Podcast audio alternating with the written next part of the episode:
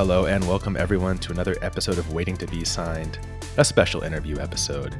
I'm here with Trinity, of course, and we have our guest, Leander Lenny Herzog, in the studio, the virtual studio. Lenny, how's it going? Hey, hi there. Thank you for having me. It's a huge honor to be here and be on the show. A uh, long time listener, first time caller. Love it. so, uh, what song requests do you have for us today? That's our first question. can we get an audio like cut of a very large array that we can just drop in here at some point? just the the tones and drones. Uh, that would be nice. Always with a disclaimer. Um, some people don't like it, some do. I always love to hear it. Um, sometimes it just goes horribly wrong. Sometimes it works out. Did you read Will's um, his editorial on Very Large Array? His, I did. I think it's yes. one of his favorite pieces of all time. we we had to get the site uh, updated to accommodate the YouTube links that I insisted be in there to like contrast against the the sound and the the vague point I was trying to make. yeah, it's a it's a difficult piece. Uh, it can be quite noisy. It has surprised a lot of people. This might be a good uh, a good place to apologize to everyone for ruining their speakers or waking up their kids or irritating their dogs or whatever. Uh, I'm very sorry about that. I think we definitely are going to talk about that piece among some of the other work you've put out on FX Hash. But before we do, maybe you can give us a quick intro about yourself, what your history is in art and coding, what brought you to the greater crypto world, NFTs, blockchain, Tezos, FX Hash. Like, what's your journey in general to get here? Starting from childhood, preferably. oh my god! no, it doesn't have to be that deep. You you can truncate it. It's okay. well, I spent my youth, I would say, being a graffiti writer. So uh, hip hop culture and graffiti is super important to me.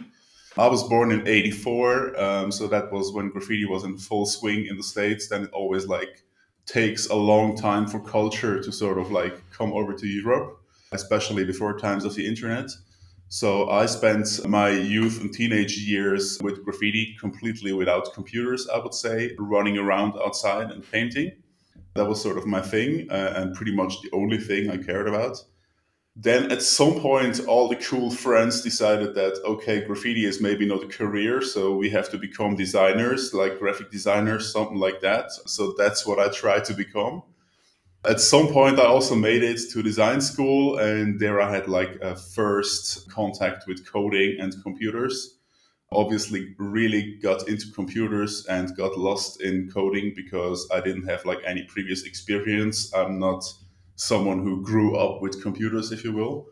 Uh, so I had a lot to learn, but I was really, really into it. Uh, and I quickly realized that we are destined for a future with lots of screens and lots of digital platforms and outlets. Uh, so it would really make sense to not focus on becoming someone who designs books, but becoming someone who is really good with code and sort of can design and create in the digital space primarily. I had the luck to um, basically have a workshop for processing with Marius Watz back then in 2006 or 7 or something like that. And he was like, okay, look, this is generative art. This is how it works. Uh, this is how you use processing. Uh, here you go. And it was just like a week long workshop or something like very short, obviously. Uh, but I completely fell in love with, with generative art. And I also fell in love with the idea that, okay, like generative art is something you can do. Like that's a thing that's potentially uh, even a career, like very vaguely at this time, but uh, obviously an interesting thing that some people do. And I got really, really deeply into this and basically neglected everything else and just focused on coding stuff with processing. I had a bunch of cool clients, basically companies, agencies on a pretty international, like cool scale, I would say, for that time. Sadly, I graduated in 2008, uh, which is also when the crisis hit. Um, so all my clients disappeared very quickly. And I had to reorient myself and basically became a web designer, web developer in Switzerland, working mostly for local clients for quite a while. And I continued to freelance for a couple of years and had various jobs at bigger and smaller agencies until at some point the whole NFT thing happened, as you know. I was also quite frustrated uh, with my quote unquote career in uh, digital design, making digital products and stuff, and doing online marketing and designing websites. Like sometimes it was cool, but mostly it wasn't. Uh, so it was an easy decision uh, when I figured out, okay, um, the NFT thing really makes sense. Generative art is really something that people understand now uh, it makes sense to quit this job and focus on generative art full time. Thanks for giving that background. I'm sorry about 2008. I know that you're not the only one affected.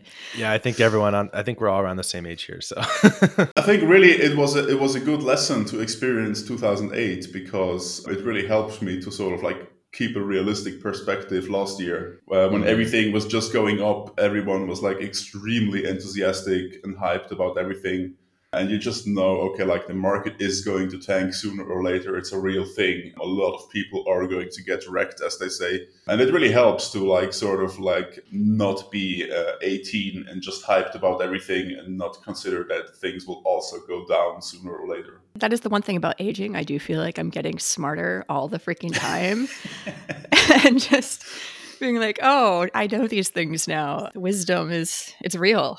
Definitely as a follow up from the intro, so you got into NFTs. Did you start on the ETH side? Were you making a play for art blocks or publishing just your own stuff? Or did you come immediately to Tezos and was like FX hash the thing? I started with Tezos actually because I was really into this discussion about the eco friendliness of NFTs. Initially, I was completely against it and sort of ignored it. I was also absolutely not into crypto before that. I looked at Bitcoin a couple of years back and decided, like, uh, no, that doesn't make sense. That's stupid. Let's not do that. I don't like it. Basically, uh, what it took for me to get into NFTs is my complete timeline started talking about NFTs until at some point you just couldn't ignore it, right?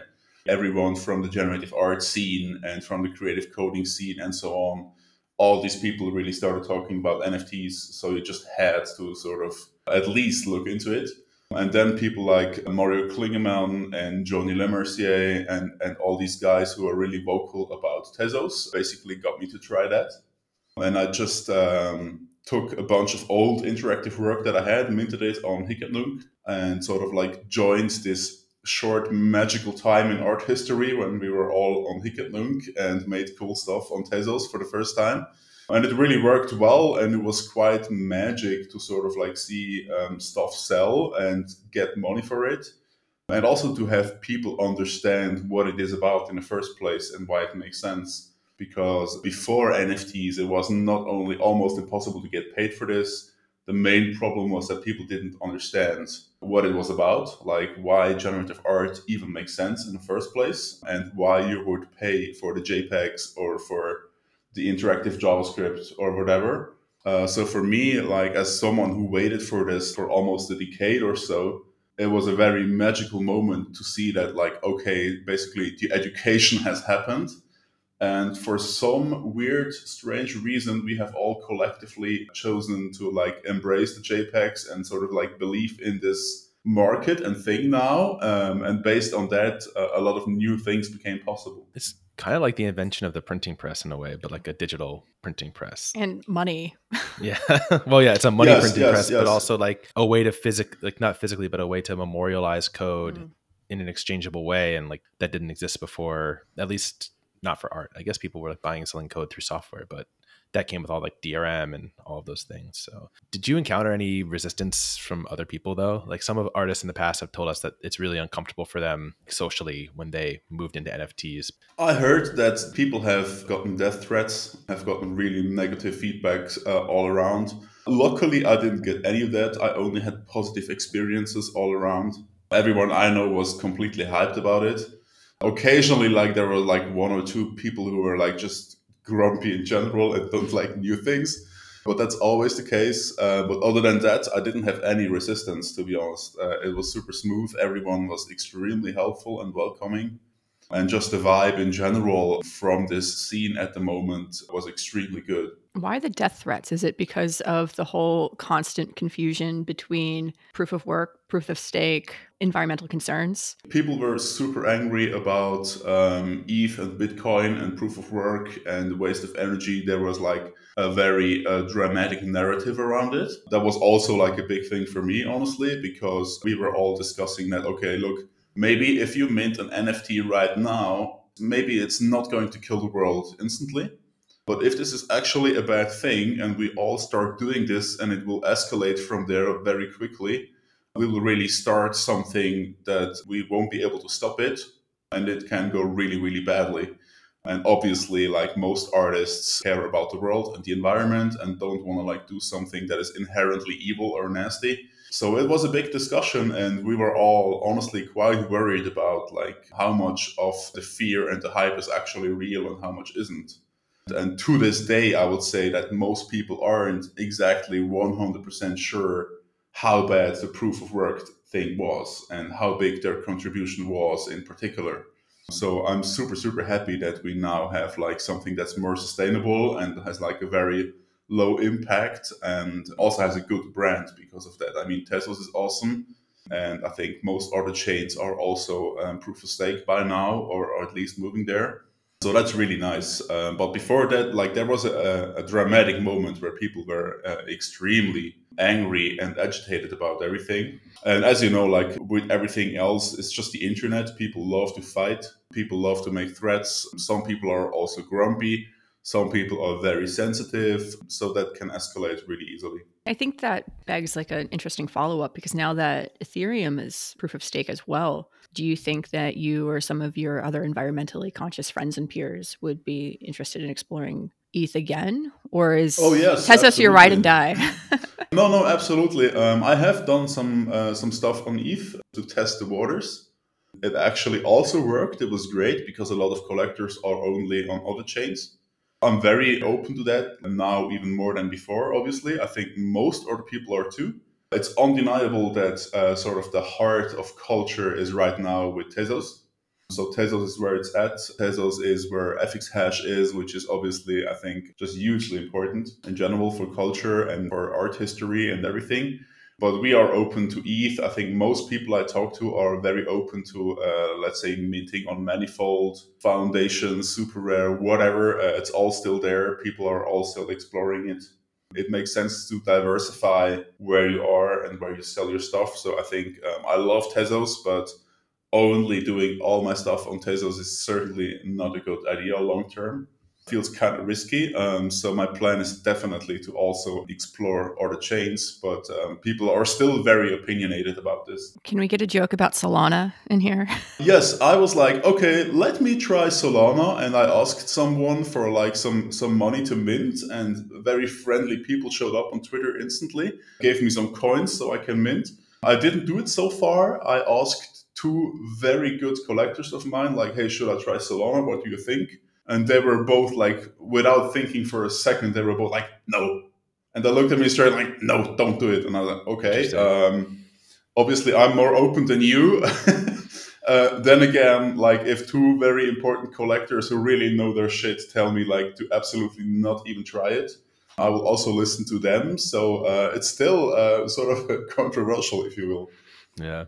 There was like a brief moment i feel maybe it was like february march of this year when things were kind of in a in a slump on FX Hash, and we saw some people who were used to having their art mint out. All of a sudden, it wasn't minting out, and then on their Twitter, you would see like they were now posting stuff to Solana, and I don't think it sold on Solana either. I think they they thought there must be something wrong with the chain, but it was just a general, just I think across all chains. Like it wasn't a Tezos specific thing. Mm-hmm. Yeah, I think this is a good moment to transition into talking about some of your work because you have released a lot of great work on FX Hash, which we're we're very thankful for.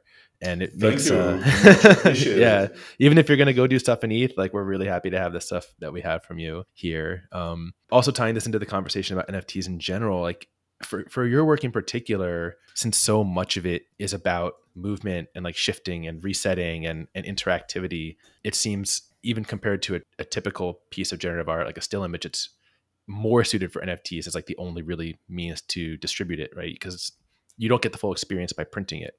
I guess the question here would be what is the underlying philosophy behind your work that puts those elements into it? Because it's very distinct. You know, a lot of FX hash drops don't incorporate those types of interactive elements. And to be honest, like sometimes, like we've observed in the market, like it's maybe not the best thing to do for your work because people tend to shop on thumbnails, right? We say that a lot on the show.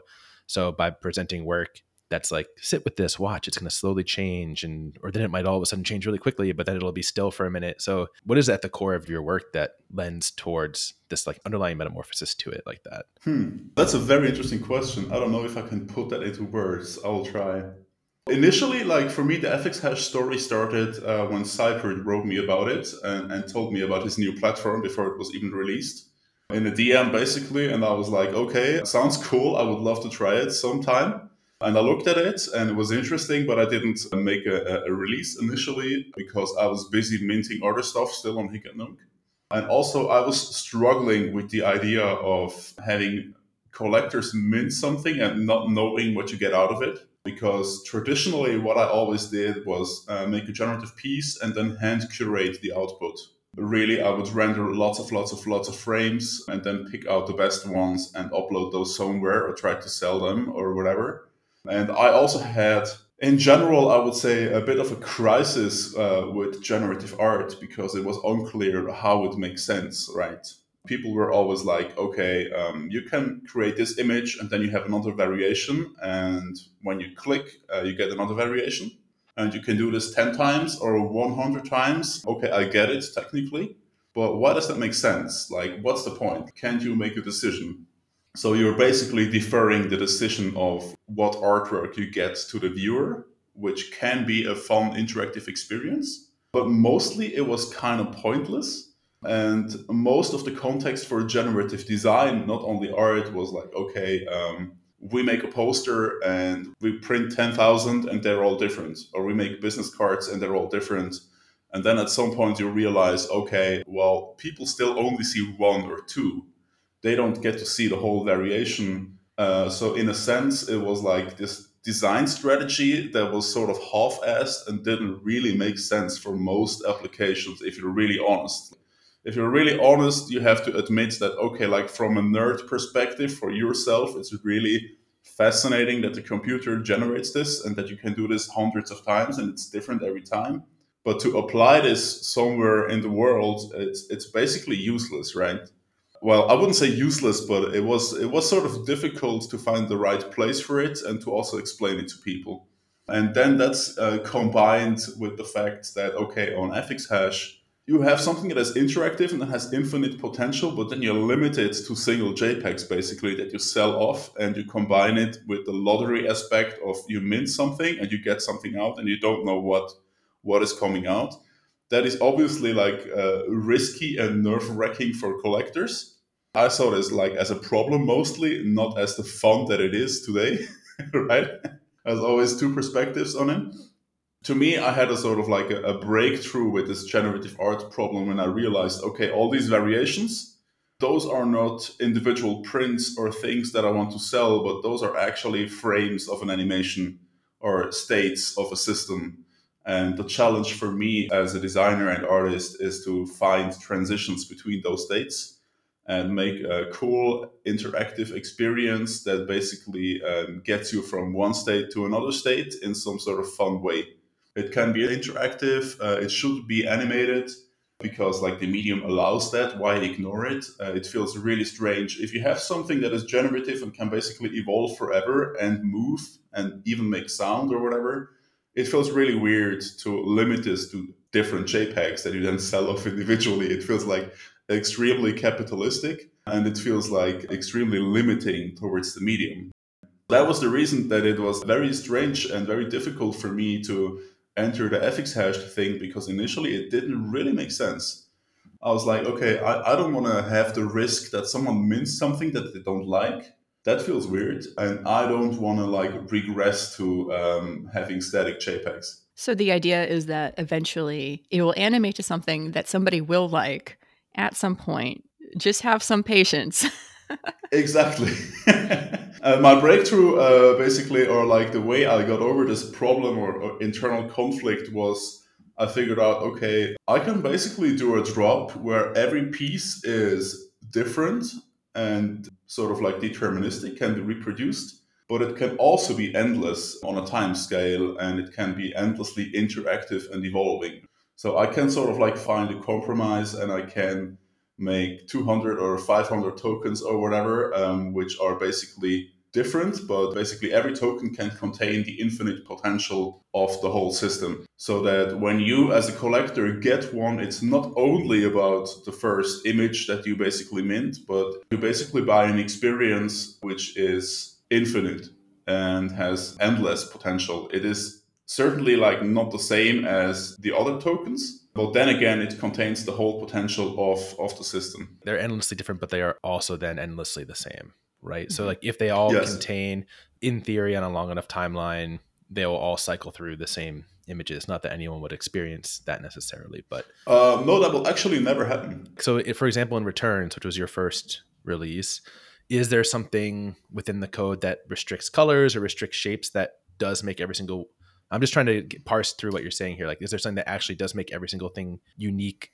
through some parameter because you don't surface parameters on any of your stuff, which is another decision. Yes, it's just a combination of enough parameters and sort of like randomized things that it is, I would say, quote unquote, cryptographically guaranteed that you will never see the same returns twice. Even if you buy a different uh, returns, like from the one I have, and you stare at it for a million years, uh, it is mathematically impossible for it to regenerate the same returns that someone else has seen in their token just because there are enough colors and um, enough resolution in the shapes and, and like things that can happen. Even if it is like a very minimalistic, simplistic thing, it will never repeat. It's impossible. And also, I'm trying to explore working on different temporal, I would say, layers. So the first layer is the thumbnail, obviously. It is extremely important what thumbnail comes out after minting, right? That is just how the game works. You can't ignore that thumbnails are important. Then the next stage is like what the token does when you run it interactively, when you open it, like what sound does it make, uh, what does it look like within the attention span of like what normal people have on the internet, which is usually between a couple of seconds and at most a minute. And then there is another layer, basically, when people buy this and run this in their homes on a screen for a longer time, let's say minutes or hours or days what does it do on that time scale, which is actually what I'm interested in the most by far. But it's also very difficult because not a lot of people have that kind of time and attention. So this is a very long, difficult game to play, but still there's these different layers of timing or temporal scales, if you will, uh, that I'm trying to explore with all my tokens in combination with this endless potential that's contained in them. I don't know if that makes sense. Uh, it's it's very um, very hard to understand. And usually, as a collector, you only have one perspective and not all of them at the same time. I think it makes sense. I think it's interesting. I mean, I'm trying to avoid talking too much about the market because it's, you know, in these, especially in an arts interview, I think we prefer to talk about the art, but I think it is interesting because, right, you're acknowledging the importance of thumbnails and stuff and animated work. We theorize often that like animated work tends to not perform as well immediately on the market because people, like you said, don't have the patience to click through and check it out. And really That's exactly right. Yeah. I'm also curious then, like, since the tokens generally just go infinitely and stuff, right? And you're not servicing the parameters, and how do you end up then deciding like how many editions of a piece are going to go on FX hash? Like, where do those numbers come from for like returns or very large array? Honestly, I just make random guesses based on what I see. I have no idea what I'm doing, honestly, with most things, like when it comes to editions, pricing, everything. I'm completely lost. I look at what other people do. I talk to people. Um, I ask collectors and curators, like, what do you think? What should I do? And sort of like try to find a way, but it's very random uh, in the end. That's fair. I have been very lucky in that in uh, all my drops have minted out. So that basically means, okay, I could have gone higher with the editions I think, because flippers make a lot of a lot of that money, right? And a lot of people didn't really get a piece like sort of on primary. So I think it could have gone higher, but like Who knows? I'm not really sure. Uh, in the end, it's really honestly just random guesses on my side. I think it's something that it's impossible to predict. That's something that we talk about a lot on the more market side of the show, right? We don't begrudge your job figuring this out because it literally changes over the course of 24 hours, 48 hours, long after you've already determined the mechanisms for the price points for a drop, especially with some of the collaborations that you might do. Ultimately, you just kind of have to go with your gut as to what feels right. And that's about it. I'm trying to understand the consequences of it, right? Like also mostly by, by listening to your podcast helps me understand like what does it mean to have so many sales on secondary? Uh, what does it mean if everyone holds it? What does it mean if the floor goes up or down? Sort of like is this normal? Is this extreme? Uh, is it good or is it bad? Uh, obviously quite subjective, but if you look at all the collections and you sort of like look at this every day, you obviously learn like how people behave and what makes sense, what is maybe good, uh, or an indicator of quality or like some sort of problem, either with the art or the market. Because for artists, it's extremely hard to tell this apart, right? And to understand why something works well, why it doesn't, how a collection like develops over time.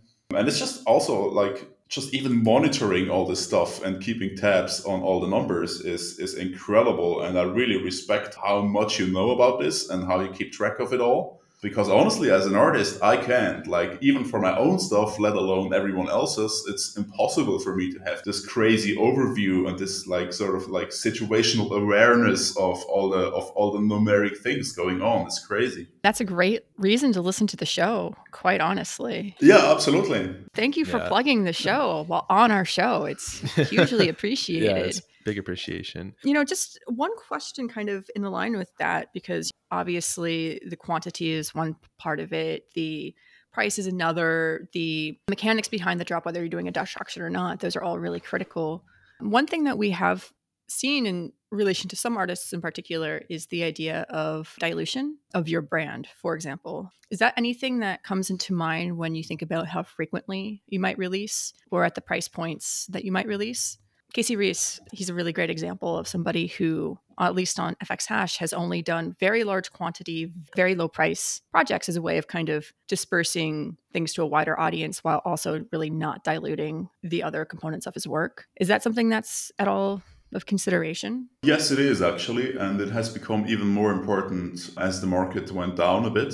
Personally, I think it's very important to experiment also with pricing and edition sizes I have more and more feedback though from curators, gallerists, and mostly people from, let's say, the traditional art world uh, who tell me not to flood the market, um, not to mint too much, not to mint too frequently. So these people are obviously much more aware of how art markets work in general and what you need to do to basically have a healthy, sustainable development in terms of your editions and pricing and I would say just managing your own brand in general. And I can see how this can absolutely backfire if you mint too much in a very short amount of time, or if you have like prices that are too crazy or, or like too low or too high or whatever, just off. It's important. It also makes me sort of like nervous because I'm very experimental and sort of like, okay, I'm just out here making random guesses and a lot of people tell me, oh no, you need to be like very careful and you need to have like a strategy and a good plan and don't do this and don't do that. And it's very risky. And I'm like, oh my God,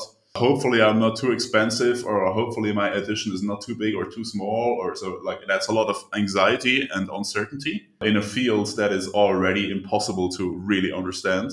But it's definitely um, a thing that I need to deal with and where I need a, a short term and maybe also long term strategy thinking about okay what do i offer to my collectors? What is sort of like the interval of mints? How much can i actually do? Um, how much should i do? Should i sort of like be extra careful with releasing new stuff and only like do something every three months? Or should i drop something every week? My time is also limited so i can't do a good drop every week. That's just not realistic. Then again i definitely could do less uh, and i also definitely could do more so it's really hard to find the right rhythm, basically, I think. And I think there's also that seeking of how do you maintain relevancy? The Web3 world is exponentially faster, even more than exponentially faster. I don't know what's bigger than exponential than the traditional art market. So, how do you stay remembered? How do you make sure that every single drop is hard hitting and people look forward to the next one? Yes. Sometimes we see people drop too infrequently. You know, it's like, oh, Lenny, who's that guy? That guy, okay. I mean, honestly, I could have done a lot more when the market was in much better shape. I'm not sure if I have done like the right thing in general. Maybe I missed some good opportunities. Actually, pretty sure I did. Then again, let's see in the long run how it turns out, right? Personally, um, I think that gallerists and curators and collectors and flippers look at this from a much more analytical numerical standpoint like how much has you have you released? Like what is your floor on this and that collection? What is your total volume etc what is everyone else doing? Uh, it's basically like a sports game right? Like moneyball. But as an artist i still believe that what really matters most is the quality and the originality of your art and if you are able to produce a lot of really good art uh, in a shorter amount of time than the others then just go for it uh, if the art is good, just drop it whenever it's ready, and people will do the rest, right? Well, speaking of good art, let's talk about Very Large Array, which is my, my favorite piece of yours. And uh, as we said before, the piece I wrote a little editorial on for Tender. Your description is pretty brief here. You simply state that the code creates one very large array to generate both visuals and audio made with JavaScript and WebGL I guess the question is can you expand a little bit more about what's going on with this piece and what the objective is here and also the polarizing choice to add the audio to it because just to also go back to what you were saying before like you're making these tokens that move and shift and evolve so that people can find the moments they like. But then the audio maybe makes that impossible for some people. I personally like the noisiness of it and, and the abrasiveness, but let's hear a little bit from you about what's going on with this piece because it's so cool. Well, the piece is based uh, on a work I have done uh, that you can find on my website from 2017 or so. It's called Microwave, and it's basically uh, the same principle it's the same thing as very large array, but it's very minimalistic, just black and white. And it is very simple. Uh, it is basically the most simple thing you can do with WebGL uh, without any libraries. And it is also the most simple thing to create any sound with the Web Audio API without any libraries. So it's very uh, close to the metal, uh, very brutalistic, very simple. Because I created this on my phone while walking around in the woods. I had a really cool smartphone a couple of years ago, and I was like, okay, let's figure out if I can actually do some creative coding stuff while walking around. Just because sitting at home all the time is not a good idea. And that sort of like forced me to keep it very simple because typing on a phone is extremely hard. It's very hard to code on a phone while walking, and that just forces you very brutally to keep things simple and to not have a lot of complexity, both like in the tech stack and also just in general on every level. And then from my first FX hash drop, I looked at all the work and decided to sort of like remaster, remix this in a more colorful, louder way. And that's how I made Very Large Array, basically with the same colors uh, that I used for returns and with a more extreme, more dramatic visual component and also more dramatic sound. It's still the same method that it is just one very large array, basically um, some kind of data with a bit of random that is first sent to the graphics card to render these lines. I don't know if you know the Web Audio API. You can generate sound in the browser directly. It's it's quite difficult. When I discovered it back then, I was extremely excited about it because making music is amazing, especially generative music. Then again, my problem is I'm not a musician. I don't really know a lot of a lot about like music or composition in general. I'm also not like a good musical person, I would say. So the knowledge that you need to actually create music in a browser technically and theoretically is extremely hardcore, right? So I'm just an idiot engineer and I just have an array of data and the most simple thing you can do is get a buffer basically and stuff it full of data and then you can play that and it creates let's not say music let's just say an audio signal. And then i just explored it from there that okay if i tweak my arrays in this and that way i can actually create an audible signal. And if i have an interesting rhythm in this array in this pattern i can actually also hear this. And sometimes it works out sometimes it doesn't. Uh, so it's really like working with a synthesizer or something where you have a cable and you plug it in somewhere else and see what happens. Connecting data streams and signals in a way that may or may not end up with something interesting. And that's how I went about this. It's very chaotic and it's very emergent because I'm really, I didn't like compose the music or like have a bigger plan. I really just generated some more or less random data and stuffed it into this array and output it as audio basically. A very fun approach. Uh, sometimes it doesn't work and it's just really um, noisy and annoying. And sometimes it generates uh, surprisingly interesting rhythms and patterns, right? I've had some people tell me that they have been running it for hours, that they have been running it on parties even as a, as a sort of like sound experience, which is really like personally like my holy grail is like the, the ultimate compliment as an artist. If people buy your work and show it to other people or even run it as sort of like an entertainment thing at a social gathering, that's really cool. Obviously, it's also difficult uh, because uh, people are just not used to audio in the browser. Um, so some people are completely surprised and annoyed. The sound is very, it's not like a, a mastered pop song. It's like really, it's audio data. So there's like crazy high tones. There's like very low bass stuff. If you run into this without a warning and you have like your subwoofer turned up, it's very disruptive and very disturbing. So again, like very sorry about that to anyone who was irritated, but it's art, so whatever. Yeah. I think you've just found like a new method of torture. Just put headphones on somebody's head, crank the volume, and just play this, and don't let them take it off. Not that, not in a bad way, but just in a um, unexpected surprise. Or maybe transcendence you know? Someone you know what? really you just roll the die. Yeah and it also changes over time like the visual and really like i said i think sometimes it creates surprisingly interesting rhythms and patterns that emerge mm-hmm. which is what i love about generative art that i still can engage with it and be surprised by quote unquote my own work. It's still fun to uh, click on it to experience it to spend some time with it which is usually like different if you just paint or do something more um, with a different artistic strategy. With like these complex code based systems, it's just fun to explore it. And you still, as an artist, you have a, a distance to it. There is still uh, the chance that it that you open it and it's basically mm, meh, not as good as I remember it. Or maybe you look at it like years later and you think, okay, this is really good shit. This goes super hard I absolutely love it. I'm again continue to be surprised by what comes out of it. So that's sort of like a piece that really shows the fun of generative art for me personally. You know, I missed microwave when I was looking through your past work, but the only other piece of the ones that I was clicking through that I found that had a sound component was Igel. Yes. And I guess my my follow up was like, so how do you decide which pieces to incorporate noise into or sound into, and also looking at your collection on FX Hash, I don't see a lot of other projects that feature generative sound. Like, is that something that you seek out or have explored much on the platform? Well, when I discovered the web audio API, I was like, okay, this shit is the coolest ever. From now on, all of my work will have sound. But obviously, that's very hard to do because I'm not a musician. Uh, it takes time. It's just very complicated. If it would be possible, I think I would make music for every piece, like some audio components but it's just too hard. Like the strategy that I used for a very large array of just pumping some array in a buffer and playing it back is obviously not something that you can do every time, right? That gets boring. And if you really want to compose interesting music, it's very difficult. Right now, I'm working with a composer actually on a new piece that has generative audio.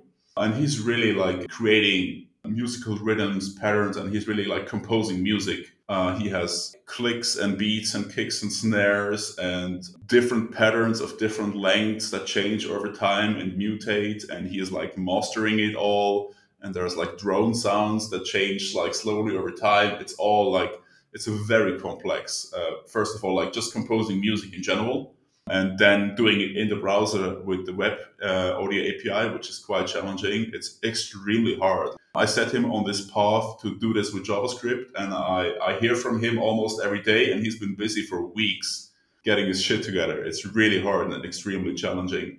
And the only thing that I can do is like fond little noises, like um, in Igel, the other piece and I definitely uh, want to continue and make more stuff that combines, especially interactivity with music, because it's just uh, it's very much an extremely fun thing to engage in. But still, I'm still not a musician, and really making music is extremely hard. I think, especially in a generative sense, right? Yes. Curating is one thing, but making something that sounds consistently good, objectively good, I would say, not even subjectively. Yes. There are some things that are easy to do, like uh, you have some drone sounds, like, for example, like to create some ambient ish type of music is sort of doable. Mm-hmm. Then again, that's a lot of things, a lot of strategies that we've seen over the last 10, 20 years that I just don't find exciting or I, I don't think that adds something to an artwork if it's like too basic. It's been solved to an extent. Yeah, it's been something that exactly. people Um, have been doing yes. for 50, 60 years, even going back yeah, to some of the work from exactly. the, the 60s and 70s. So if I can like produce a really good beat or a really good piece of generative music together with someone else, I will do that. But I'm also trying to avoid stuff that is like too obvious and too basic just for the sake of having audio every time. Because it's still very challenging to get people to listen to audio and to even experience it, right? I think for a very large array, most people that hold one still don't know that it makes music in the first place. I didn't know until Will wrote his his editorial. Right. And that's just something I learned from being a web developer for a long time. Uh, it's extremely hard to get people to engage with audio in the browser to even experience it. Obviously, you can say that in the description, you can promote your piece as an audio project, but it's extremely hard. And if you make a piece that depends on the music for it to be a good experience, you're going to struggle. And in a financial sense, right now, for example, working on a piece that is focused only on the generative audio probably doesn't pay off right now in the current market if you need too much time to make it happen. Just from a financial standpoint, it's sort of like a risky thing to put too much time into that. The composer I'm working with right now has been uh, working on garbage collection and other technical issues for like weeks. And he's like, man, I'm really struggling and it's really cool, but I have put so much time into this. We'll need to make a drop that will send for like a ton of money for me to make this work out. And I'm like, dude, yeah, it's it's going to be difficult. We need to make a couple of drops and maybe wait for the market to be in a better position. But if you have audio and you depend on a lot of people experiencing the level of quality of your audio, good luck with that. That's just naturally on the web a, a very difficult thing to achieve. Is that one that's destined for Ethereum? Then maybe.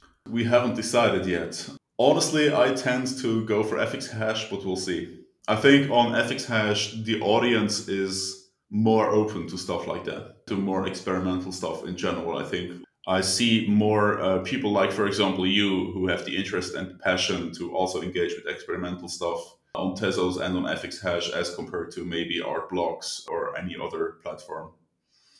And I think um, in the long term, that matters more for us artists to have like the right collectors who are curious about like new or very different stuff and not just uh, thumbnails um, or big prints. Personally, I have to credit a friend of mine. I guess you would call him a retired artist at this point. He's not really making art anymore. I showed him a bunch of tokens that I had put into a Deca gallery. I was like, "What do you think of these?" And the only one he thought was interesting was my Kim Asendorf. I think this is Yeah. before I'd even collected any of your work. And I was like, "What's wrong with all the others?" And he was like, "I just don't think that they're leveraging the potential of the technology like very well. Like, I don't know why you would make a code-based flat image like this when you can do so much more." If you listen to all the episodes, like very early on, there was like some dismissiveness from me of like anything animated, and it was mostly from a market standpoint. It was like, why would we even look at this? Because clearly the market doesn't care about it. And hearing that from him made me take more of a long view of like, yeah, just because the market is ignoring this stuff now doesn't mean that in 5, 10, 20 years, there won't be a reckoning that's like, well, there were some people who were out there like really pushing and trying to do as much as they could with the tools they had at the time. And this is not to diminish, like, obviously, I still collect work from, you know, all these artists. And, but it, it did kind of like make me think more inclusively about some of the work that I had not been paying attention to. And I don't know where, where I'm going with that, but it's like, I think that's why we talk about it on the show sometimes, is like trying to help more people come to that stuff and not just look at the pretty abstracts or the pretty landscapes. And And there's nothing wrong with pretty abstracts or no, we love landscapes. yeah.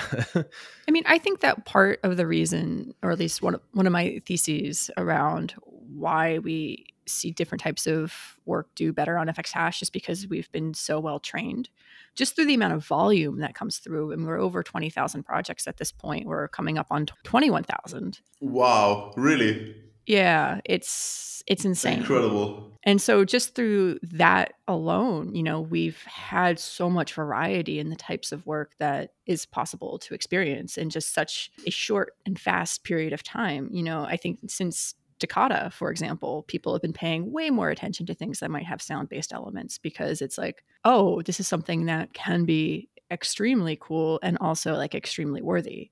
And same thing with animated pieces as well. So I think that we're maturing as a market. We're getting better. We're seeing more. We're able to talk about the art in better and more like tangible ways. And I think especially as we're going through more of this bear market dynamic, it is more about like what is the art that you love and that speaks to you rather than pure speculation. Yeah, I'm very big on animated pieces, on audio, obviously. In general, the most important thing I think is also to have stuff that is responsive and that runs in real time at 60 frames per second or more, or whatever we can do. I think dropping JPEGs is, in general, like not interesting. That sounds a bit dismissive and a bit extreme, but like my position is really to make interactive, real time art I've been doing this since 2006, right? So I spent years just rendering out static JPEGs. For me, this is just this is the past. This is we don't need to do this anymore. And I think it's not so interesting. Obviously, I still see like a lot of cool stuff that is in the end just static and it's still very good. But that's not what excites me about interactive digital art. And that's not where I think we're going whenever I see a drop and I click on a JPEG and it just doesn't do anything other than be a bit different than the next JPEG, um, I feel ripped off as a collector and as an artist. I don't like that. And there's there's exceptions to this, uh, uh, obviously, when the art is really really good. But in general, um, I think the future is interactive and real time and responsive, and the combination of all these extra added values that we get from the technology that is available to us because otherwise, honestly, uh, we could just paint. I think that at this point, conversation i think we can go in a couple of di- different directions we could either like stick around and talk about some of your other pieces that also have like these really big interactive elements specifically i mean we've talked about two of the five drops on fx so we could talk about the other three but you know what you just said right there also brought to mind something that i wanted to ask about a little bit earlier on when you're talking about like that intersection between your generative artwork your experience with processing as well as your experience like doing web design and web development because I think it's really much a lot of the same thing. I work in the web space as well. And like there's this concept of, well, ADA compliance is huge. Usability is really huge. But at the end of the day, most websites are just boring pieces of crap that enable people to sell a product. Yeah. Obviously, and we see this in your website, which is super awesome. I love it, even though it's so simple. What do you see the space in in actually creating non-financialized products that are interactive websites, for example, as ways for people to experience the web in wholly different ways?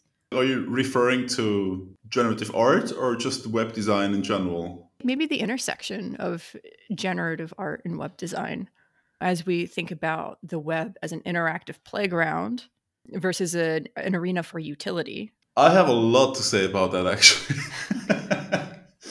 um, I would say it's difficult.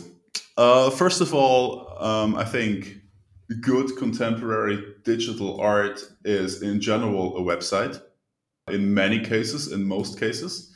And because of my background as a web designer, web developer, I strongly believe that most of this should be responsive, it should be interactive, and it should be on a high technical standard that you would expect from a contemporary current website, right?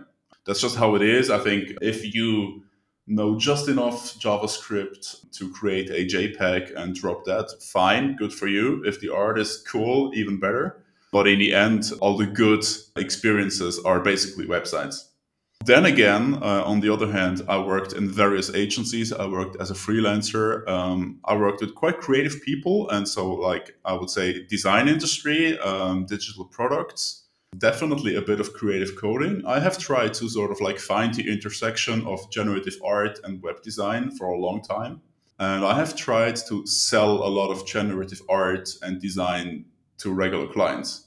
And it's extremely hard. It's almost impossible because like before nfts people like i said didn't really understand generative art right it was extremely hard to sell um, to both clients but also to their clients basically end customers so it's, it's very difficult on the communication level and on a technical level and people really also don't care about websites anymore because social media sort of kills that so um, if you are in the industry, um, you can still sell design that works, that is established. Like basically, you deliver your Figma file, and then you get someone else to basically eat it up, if you will. But really doing creative stuff on a web, I'm not sure where it will go. Uh, there was a time a couple of years back where you would see a lot of really creative websites. I think all those websites were mostly made by people like me who basically quit their jobs to now do uh, real quote unquote art and and go for NFTs. So that has definitely died down quite a bit. And these days, I don't see a lot of uh, websites in the first place, uh, mostly on social media. And I don't see a lot of cool branding or design work that somehow like includes generative art or design or does anything that feels progressive or really interesting. I don't see um, a lot of potential there not because of the technology, just because um, I've been there and tried to make it work, and it completely didn't work at all.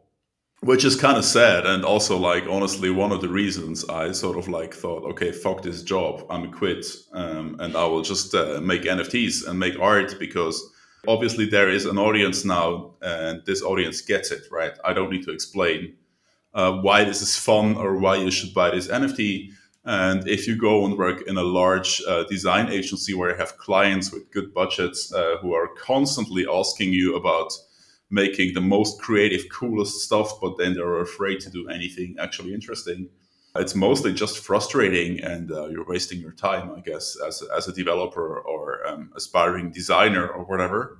So I see most of these people leaving the industry, if you will, and doing art because uh, it just makes more sense right now, especially with that there is a market for digital art and creative stuff that happens on the web.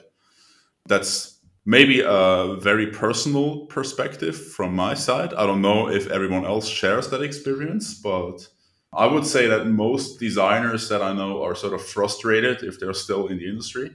Mm-hmm. And that certainly seems to be a sort of common experience.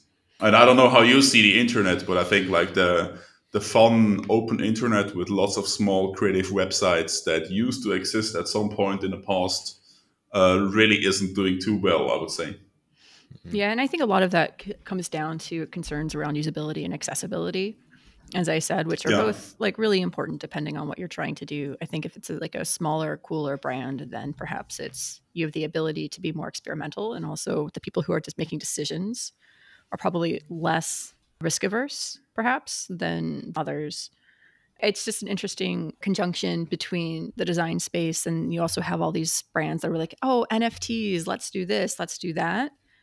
When, you know, I think that perhaps the next level would be to have these generative experiences that enable people to really have that one of one of X.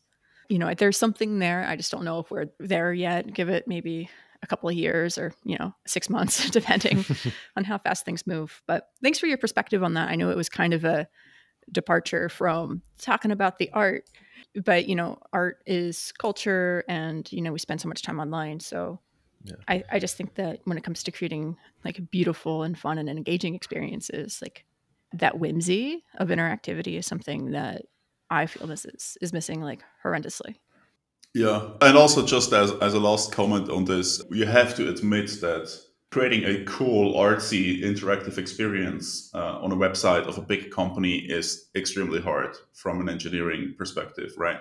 If you want to make a cool, let's say 60 frames per second WebGL stuff, something, and have it on a big website where people with all sorts of devices come uh, to see that, with all sorts of form factors, uh, with all sorts of disabilities and limitations to get this right and to actually make it work for everyone and not it not to have it be like a complete usability disaster it's just technically it's extremely challenging and you need like 10 or more years of experience to actually make that happen so it's not easy it's not easy that's you you have the 10 plus years of experience all right Yeah, but still, like I couldn't make it happen, right? Because it doesn't uh, Mm-hmm. only take like uh, design or art skills and that engineering experience. It still needs like more than that, right? Uh, it's also Mhm. like a very difficult exercise in selling this to a client on multiple levels, uh, doing this for a bigger organizations. It's just very hard. If you want to explore it, go for it, but actually um, seeing it through and making it uh, making it land and getting it out there and making it a good experience that works for millions of people over like more than a couple of weeks for just a campaign. It's very, very hard and super challenging. So I completely understand every project that fails because it is hard. We're off book on this interview right now. I wonder if you've explored or ever thought about gaming. Not like mobile gaming, but games as an art form, which is in itself a very kind of cottage industry. But you were remarking like that a lot of people are leaving websites and stuff because they they can't find or execute the creativity there in a way that works. And I think we're seeing some of that. We're seeing both, right? We're seeing the homogenization of games in the form of mobile and what works and user acquisition models through advertising and how samey everything feels on that side. But we're also seeing a bit of a resurgence or maybe a renewed examination of games that emphasize experimentation, you know, meta analysis and critique and storytelling. There's a lot of weird, cool stuff out there. and uh, even like some artists like um, Mitchell F. Chan right now is working on a game apparently as like his next project that I think is going to intersect with NFTs, but hopefully not in a land ownership feudalism way, but something more interesting. But I don't know. Is that ever anything that's occurred to you? Yeah, I have always like had an eye on this. Very into small, independent, cool game gaming experiences. I think uh, overall, it's safe to say like that the mainstream game development industry is like a shit show and a complete nightmare for like most people who work there. You only ever hear like very bad stuff about these big studios and sort of like how they have to crunch and what the actual like uh, work-life balance there is that doesn't seem like too attractive. Then again, being completely independent as a game developer is also extremely challenging, I think. But it's a very beautiful uh, medium, and the possibilities are endless. I think it's really, really cool. It's just that distribution is very hard, and just making a, a business model that works out for you is also very hard, I think. I can point you to a publisher who's very up for taking risks and funding people and stuff if you ever do want to go down that route. I think I won't because my medium is really the web and the web browsers. That's already too hard, but still cool. Like I can make a drop and people all over the world can see it instantly on their phones, on their laptops, whatever. That's so beautiful. It's amazing. Still, there's plenty of challenges around this. Um, and then if you go to a game where you need to like log into Steam or download something and run an exe, there's an audience for that too, for sure. But that audience is much smaller. And there's also like the market expectations of how little you want to pay for a game is very much like a struggle, I would say. I'm pretty sure I'm not going to go there, but I have massive respect for people who dare to try. Charging an, like one ETH for a game would be pretty sick. you know? Yeah, would be, I, like, I could see myself buying a game for one ETH if I have like a long, interesting, interactive experience for sure, absolutely. But I think most people are not ready to do that, and you better have some really, really good funding if you if you're going to go there, um, or you're just going to ruin yourself and end up with a lot of debt and no customers. That could also be the intersection of art and gaming, like from a collection standpoint as well. So you're Yeah. purchasing art that also happens to have this intensely immersive and interactive experience. I have to say, I, I spent quite a bit of time with uh, virtual reality VR stuff. I bought an HTC Vive, like when this uh, first giant hype happened, 2017, I think, and spent quite a bit of time there, also developing experiences with WebVR and stuff, um, also gaming a lot, uh, having a lot of fun there. But this completely went nowhere. Nobody cares. No clients want to pay for it. Uh, there is not really a good distribution mechanism. Nobody has the hardware. So personally, I think just like anything that goes beyond the websites that you can buy on FX Hash is just way too hard. If you do that, you'll limit your audience to like a fraction of what it could be otherwise, which is just way too risky, I think.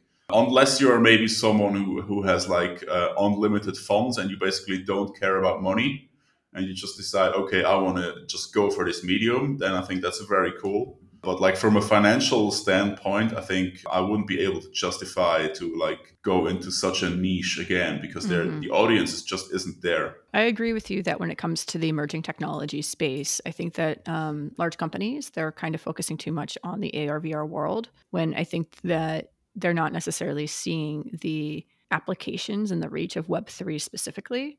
And that as we move forward, Web3 is probably more the place to be, both across almost every single dynamic, other than perhaps gaming. Nobody wants to have an interactive whiskey experience. the other problem is that nowadays, like uh, VR experiences, for example, uh, just have a branding problem, right? Every day you see some completely ridiculous, absolute shit news from Zuckerberg and like his team. They don't even get the basics right. They have zero creative ideas. Uh, it's basically a big trash fire. So that won't actually help us for now to reach an audience. In the short term, that just makes it harder for everyone else to also do something in this space because people will just hate it. And this will probably like persist for a couple of years before it gets better.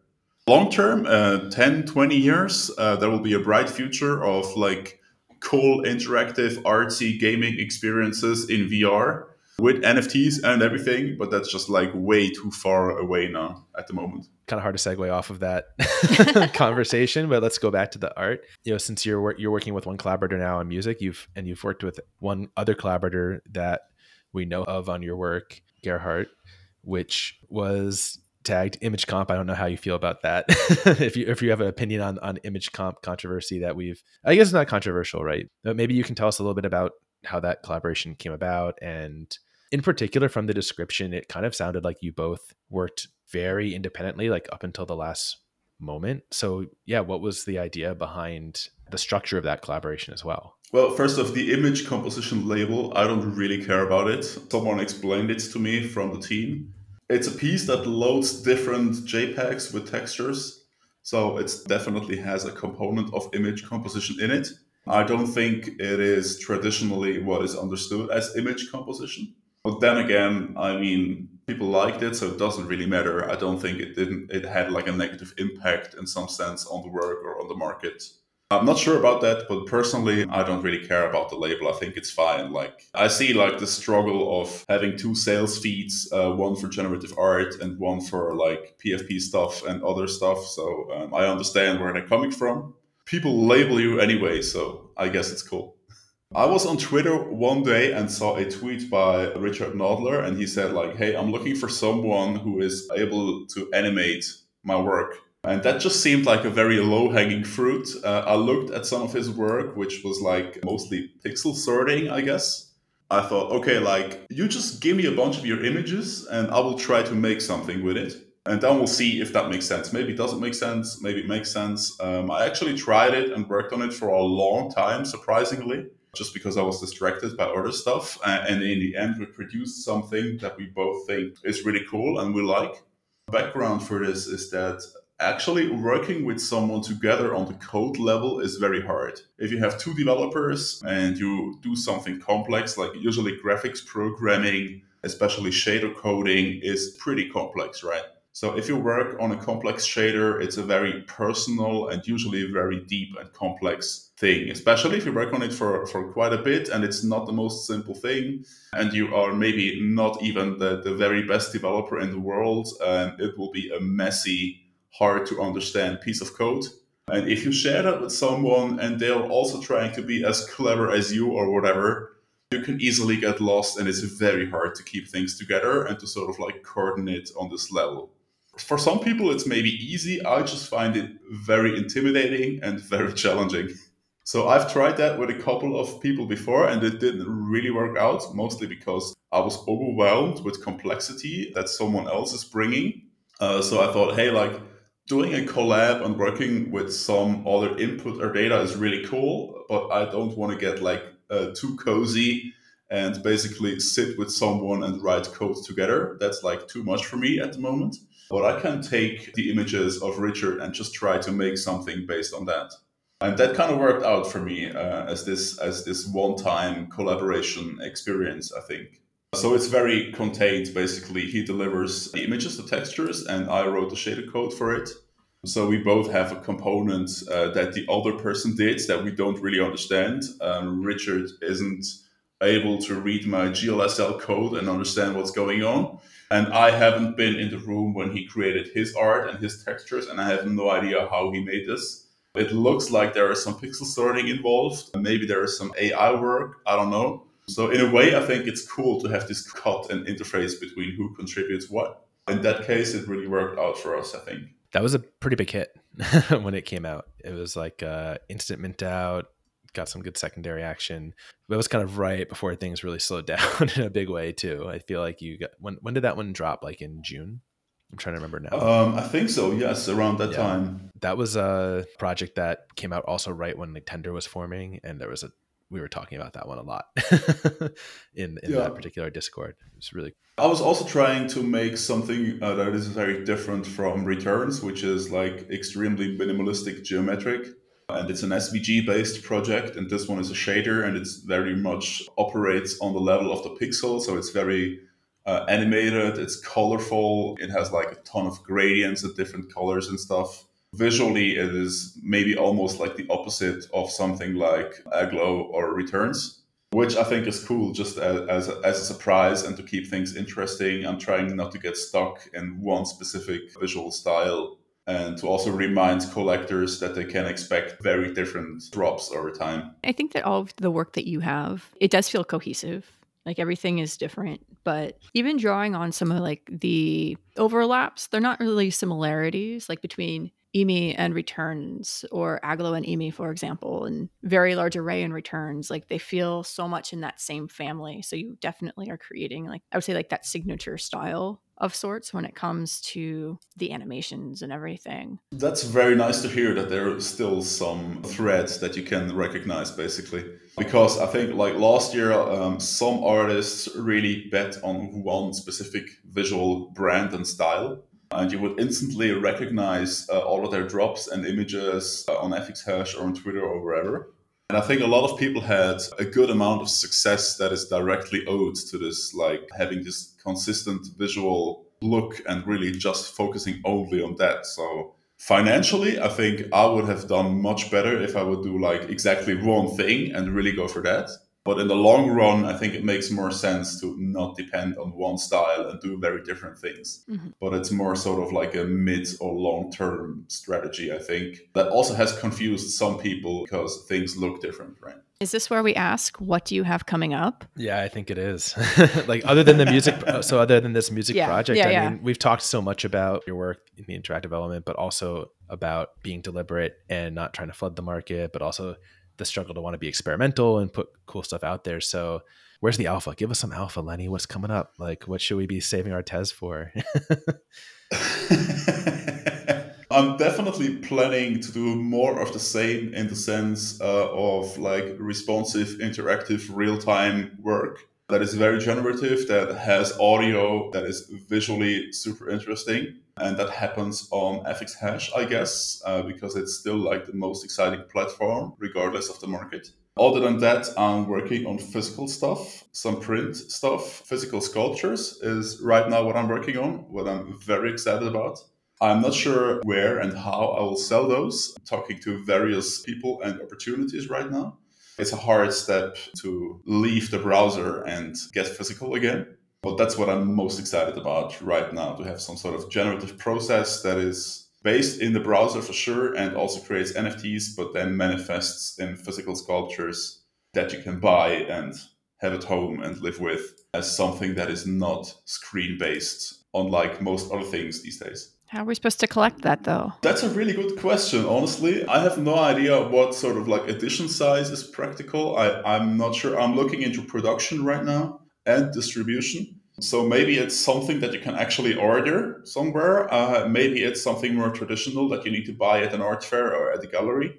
Ideally, I hope I can do something that is very affordable and that a lot of people um, from the FX Hash audience can actually buy and easily get shipped to their home and can assemble, maybe even but that's all like very experimental for now. Uh, I'm still trying to find my way there and sort of like figure out what's practical in terms of how I finance production and how the whole thing works from writing the code to actually delivering a product to your home, which is obviously more difficult than uh, just doing the regular old FX hash drop, right?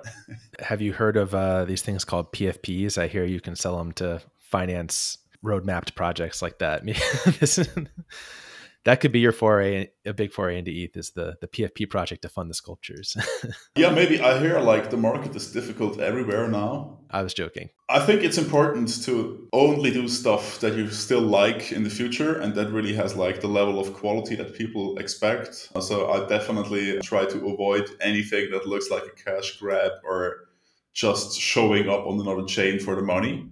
But still, um, obviously, I need to pay rent. And if I want to produce physical stuff, that costs money and uh, is a logistical nightmare too. So I need to just find a way to make this happen, which is uh, what keeps me busy right now. Um, a couple of people are helping me. Uh, so it's not just a solo thing, but I can't promise like any dates or prices or editions. I hope you like physical stuff.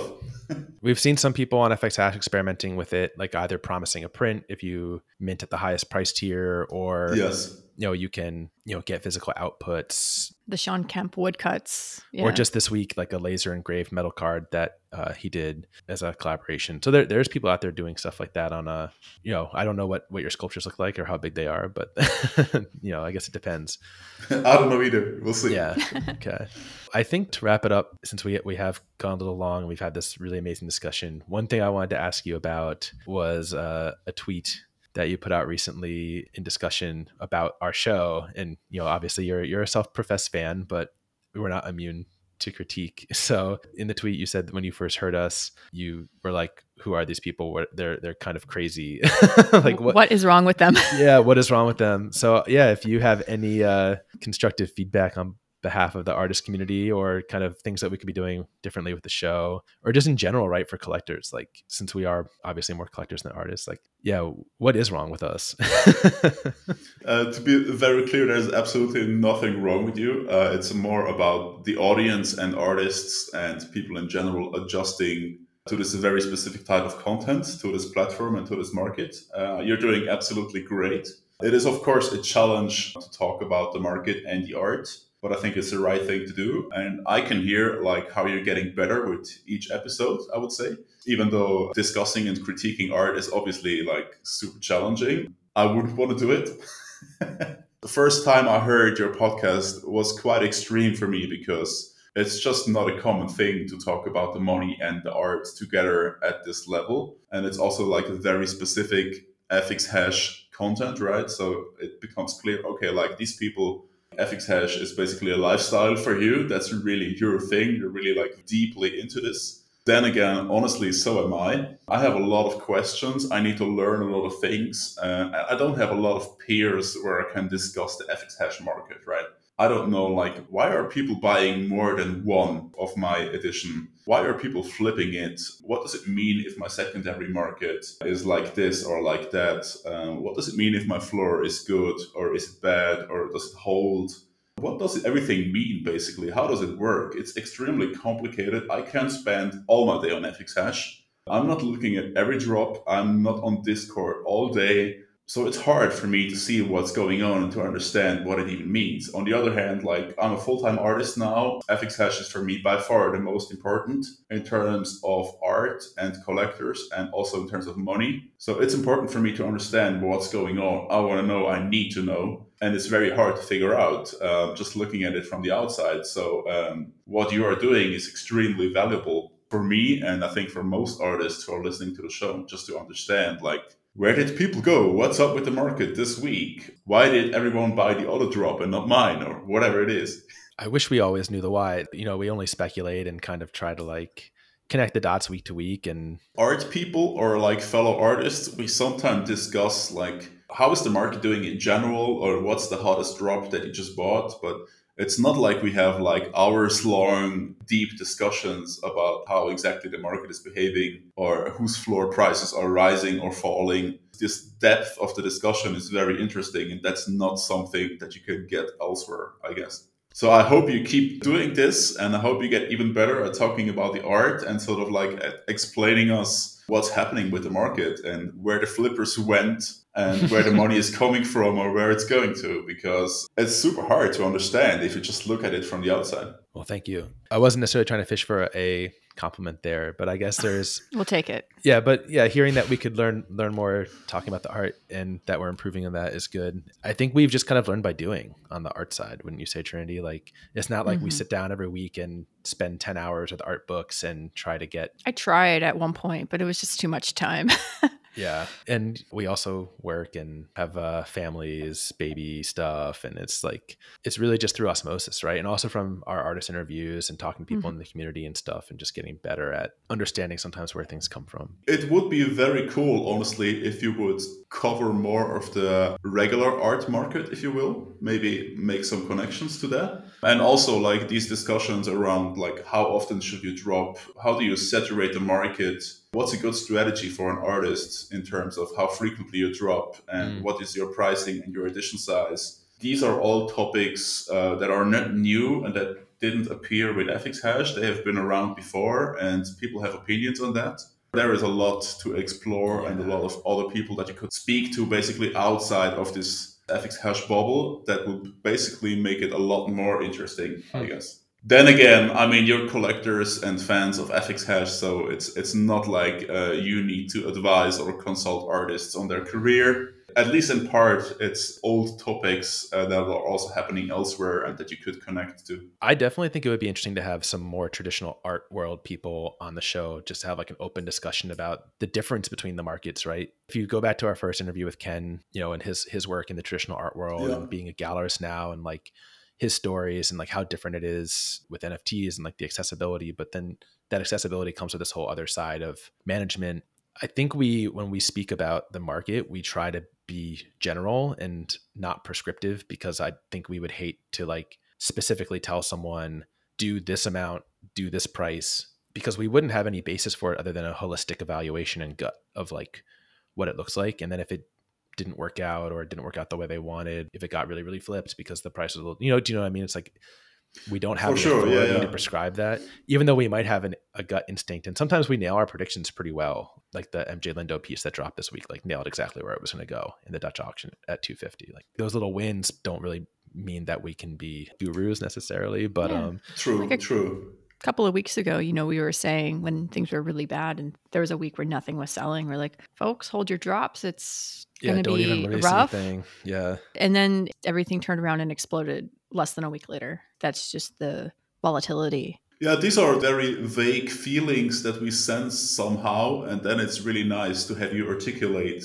what is happening and why, maybe. It's not the final truth, of course and you're not like advising anyone or like give definite advice of course but you still have more insight in the end than most others. And that's extremely extremely valuable. Because for me as an artist it's still like the most stressful thing about this whole game in the end is still when i have a new work i need to decide like what is my edition size and what is the price what makes sense right now. And that is extremely stressful and i'm still out here making random guesses I'm okay with making random guesses as a generative artist, obviously, but still, it's maybe not like the ideal approach uh, to um, sort of like designing your market or creating your career.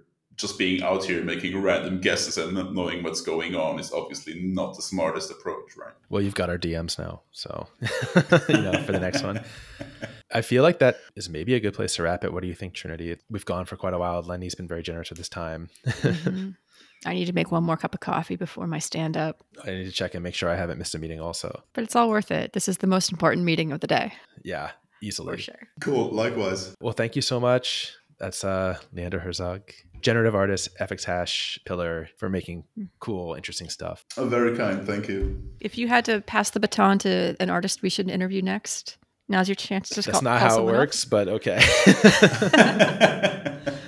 I think uh, some people I've been really impressed with recently. Uh, I would say Kim Asendorf. I would great. say uh, Andreas Gysin. Okay. And William Mapan. We would love to have all three of those people on the show.